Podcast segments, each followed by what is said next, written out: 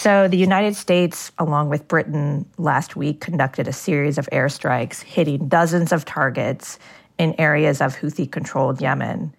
Missy Ryan is a national security reporter for The Post, and she's been following an emerging conflict between a U.S. led coalition and a militant group known as the Houthis.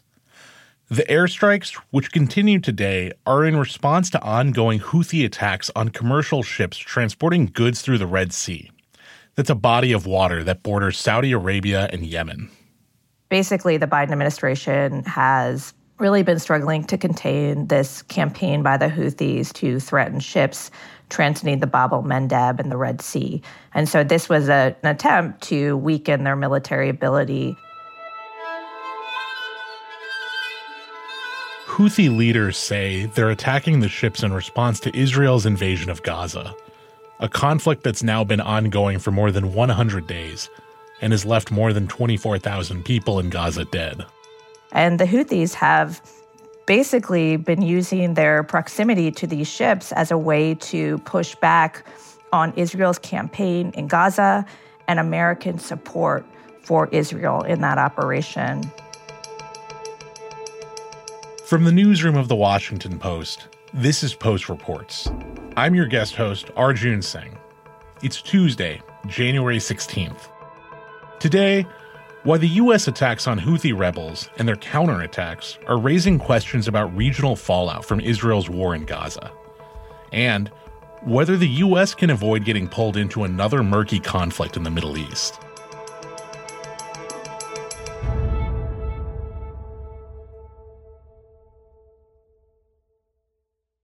I want to back up for a second and can you help me understand a little bit more about the Houthi group in Yemen and who are they and how did they come to power?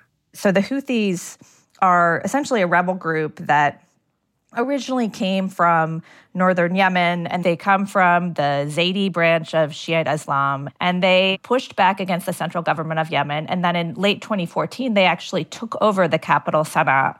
And they since then have controlled parts of Yemen. They function as the de facto government and they've been mired in a civil war since 2015 and uh, they basically emerged as this significant military power assisted in large part by Iran, which saw the Houthis not only as an ally fellow Shiite group, but also an ally in pushing back against some of these regional adversaries of Iran, like Saudi Arabia.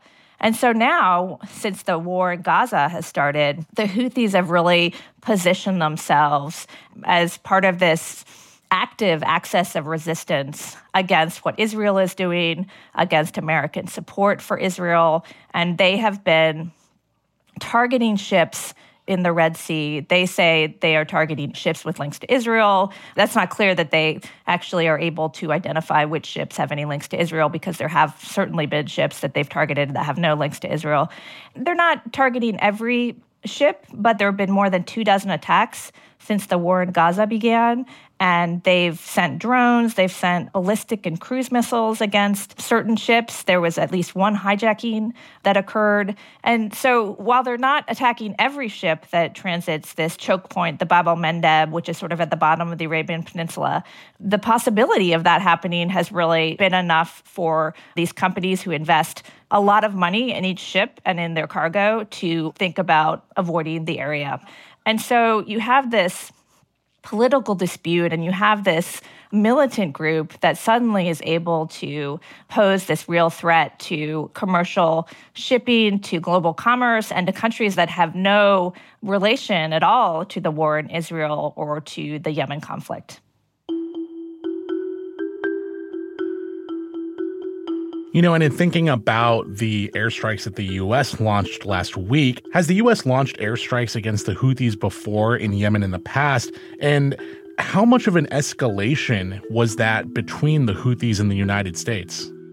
You know, Yemen is a really interesting topic when we're talking about the Biden administration. The United States has a long history and complex history of involvement in Yemen. The U.S. had a multi year counterterrorism campaign in Yemen where special operations forces conducted airstrikes and raids against Al Qaeda. There was at one point a very powerful Al Qaeda branch in Yemen. The United States has had military presence there over the years.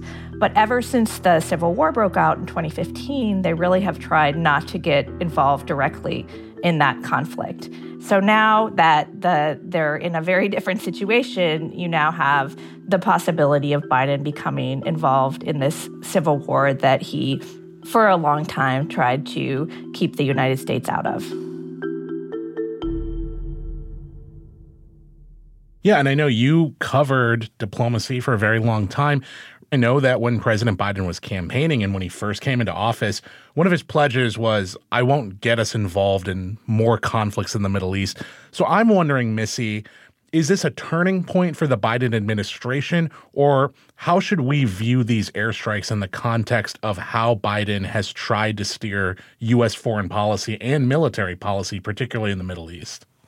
So basically, the Biden administration has really tried to refocus American foreign policy outside of the Middle East. Clearly, after 9 11, for two decades, that was the focus the greater Middle East, Afghanistan.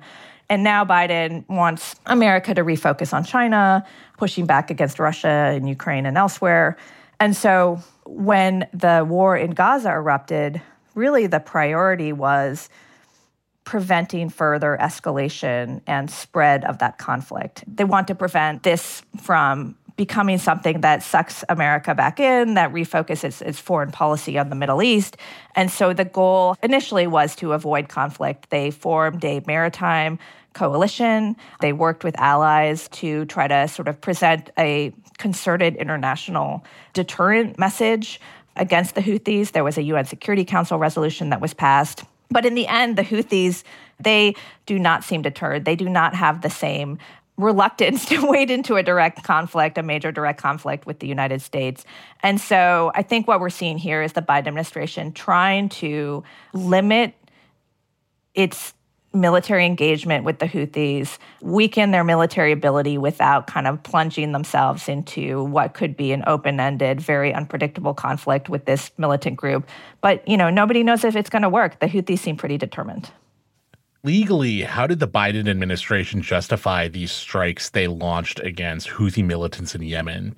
Because I have seen that there has been criticism from both Democrats and Republicans who first say that these were an overreach of presidential authority.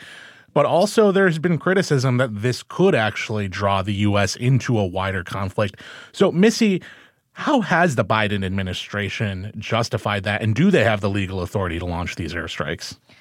Well, yeah, it's been a blurry area for a number of years now. You know, Biden, when it comes to Congress and then when it comes to sort of presenting an international front on this particular message, you know, they've been describing this as self defense. They've been describing, you know, the need to protect American ships, partnerships that are coming under Houthi attack. You know, I wouldn't necessarily expect the pushback from Congress to be a significant factor going forward. There's been criticism of the executive branch's use of force for a long time, and it doesn't usually lead to any real new legislation. But I do think it has political implications because there has been significant criticism from the Republican Party when it comes to Biden's management of attacks. Republicans basically are saying that what Biden has done has been insufficient, that they are not presenting a sort of credible deterrent because they have been reluctant to use force. So you do really see the tension there between Biden's desire to avoid greater escalation and the concern you know, not just on the part of Republicans. I think there's probably a lot of people in the administration who share this concern that what they're doing will be insufficient to halt the violence. After the break, how these attacks may test the U.S. relationship with Iran. We'll be right back.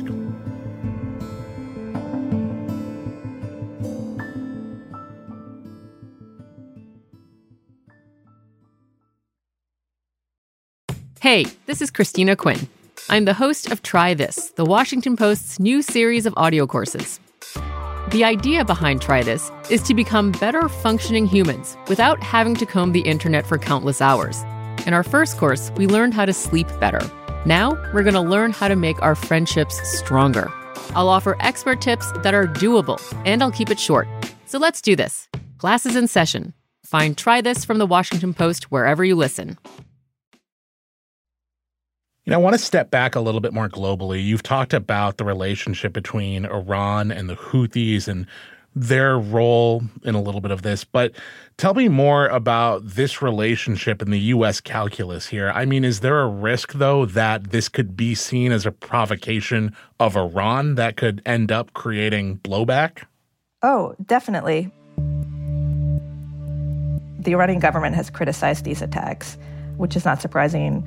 And, you know, more broadly, what we're seeing, not just since the war in Gaza began, this has been going on for many years now in Iraq and Syria, particularly. But what has intensified since the war in Gaza began has been this drumbeat of incidents, attacks by groups that are armed and trained by Iran. This is different militia groups in Iraq and Syria. This is Hezbollah in, in Lebanon, and this is now the Houthis in Yemen. And so, like, basically, this is sort of a shadow conflict, a proxy conflict between the United States and Iran, which is an important regional adversary. The Biden administration has held back against directly striking Iran for reasons that are you know, I think mostly having to do with the, the fact that it's a significant regional military power. The United States doesn't want to get into a unpredictable conflict with a country like Iran. We're not looking for conflict with Iran. We're not looking to escalate, and there's no reason for it to, to escalate. This is what John Kirby, a White House spokesperson for foreign policy and national security, had to say about the strikes. Uh, we, we, we not, we're not looking for conflict with Iran. Uh, that said, uh, we know that Iran supports the Houthis. We know that they supply them with the missiles and the drones, the same things that they've been using to attack shipping. Uh, and we have made it very clear Iran should stop that support. We have the Biden administration never wanted to get directly involved in the civil war in Yemen, and I think that's certainly still true. So they are trying to thread the needle and prevent this from becoming a bigger war and um, jeopardizing American interest, but not so much that, you know, it leads to this massive eruption of all-out war and certainly, you know, avoiding a direct conflict with Iran. And for Iran, how important of an ally are the Houthis? I mean, how invested are they in the Houthis campaign in Yemen and also what they are doing in the Red Sea right now? Do we have an idea of that?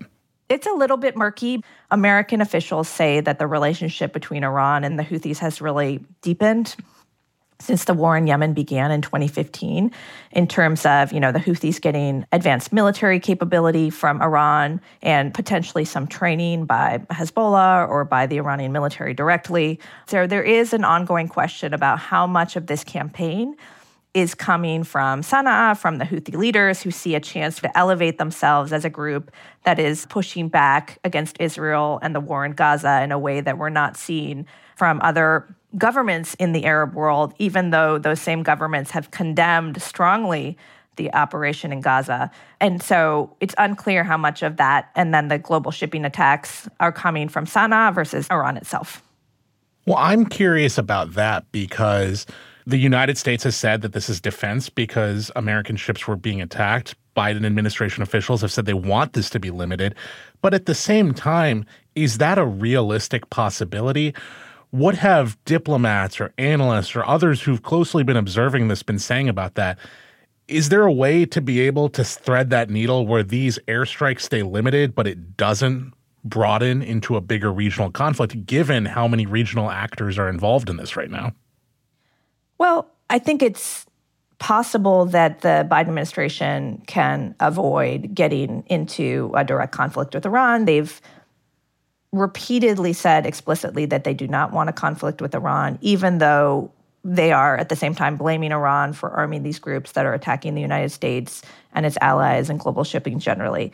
But the, I think the real question is whether or not they will prevent this ongoing drumbeat of incidents that threaten U.S. personnel, and you know, and, and in this situation with the Houthis, jeopardize global commerce, and you know, really create economic ripples across the whole world.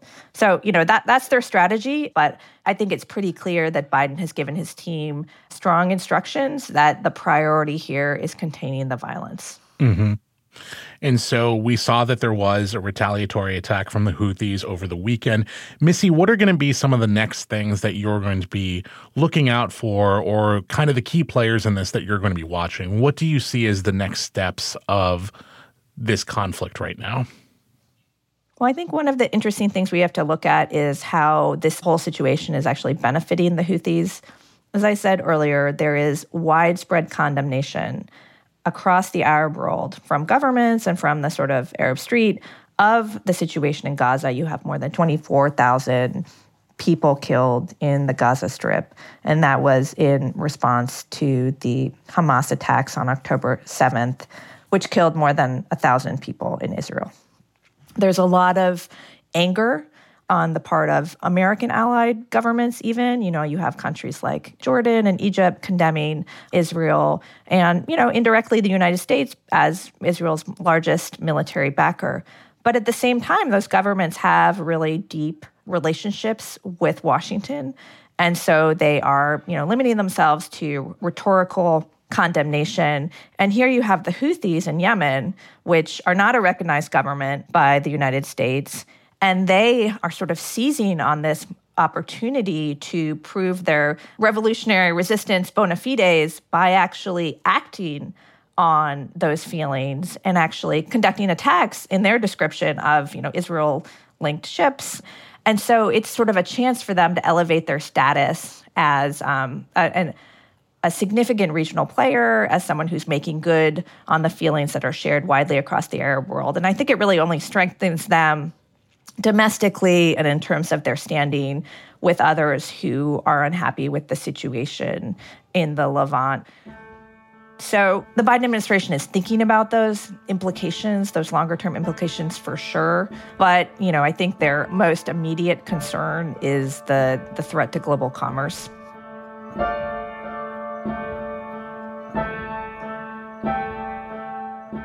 Well, Missy, thank you so much for all the reporting you've been doing on the topic and taking the time to chat with us today. Thank you very much. Missy Ryan is a national security reporter for The Post. That's it for Post Reports. Thanks for listening. Today's show was produced by Peter Bresnan with help from Rennie Svirnovskiy. It was mixed by Sam Bair and edited by Monica Campbell. And now that 2024 is finally here, we're going to be bringing you everything you need to know about the presidential election right here on Post Reports. Whether it's taking you to New Hampshire for the primaries, where I'll be later this week, or out on the campaign trail with President Biden. Make sure to subscribe and follow Post Reports wherever you get your podcasts to stay up to date with what you need to know this election season. I'm Arjun Singh, your guest host.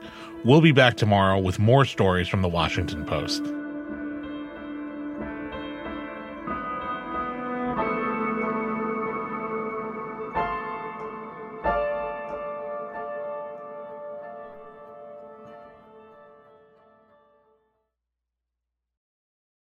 Hey, this is Christina Quinn. I'm the host of Try This, the Washington Post's new series of audio courses. The idea behind Try This is to become better functioning humans without having to comb the internet for countless hours. In our first course, we learned how to sleep better. Now, we're going to learn how to make our friendships stronger. I'll offer expert tips that are doable, and I'll keep it short. So let's do this. Classes in session. Find Try This from the Washington Post wherever you listen.